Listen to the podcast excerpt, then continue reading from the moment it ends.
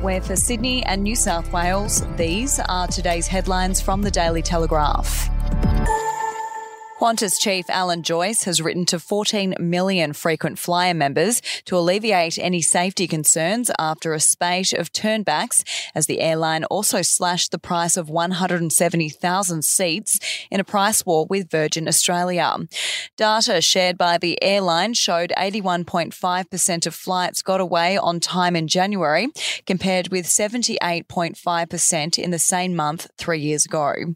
If you would like to read more on that story today, you can take out a subscription to the Daily Telegraph at dailytelegraph.com.au or download the app at your app store.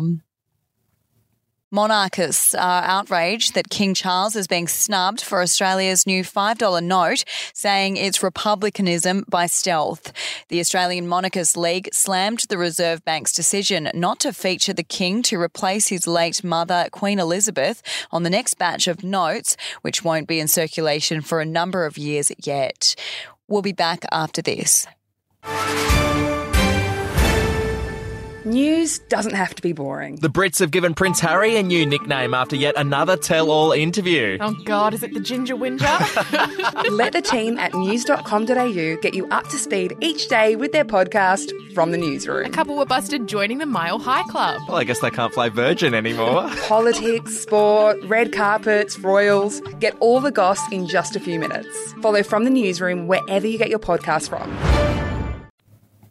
The race is on to protect thousands of residents from devastating blazes amid warnings from authorities that a rare hat trick of La Ninas could create a perfect storm of bushfire risk across New South Wales before the end of the year.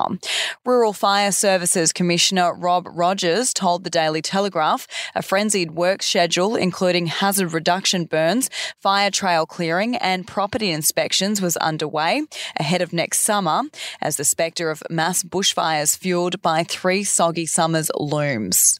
And GWS rookie Jason Gilby has lifted the lid on his milk obsession after his stunning intake of the dairy drink was revealed.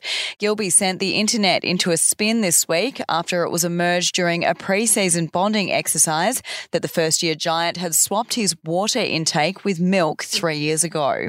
Those are your headlines from the Daily Telegraph. For updates and breaking news throughout the day, take out a subscription at dailytelegraph.com.au. We'll have another update for you tomorrow.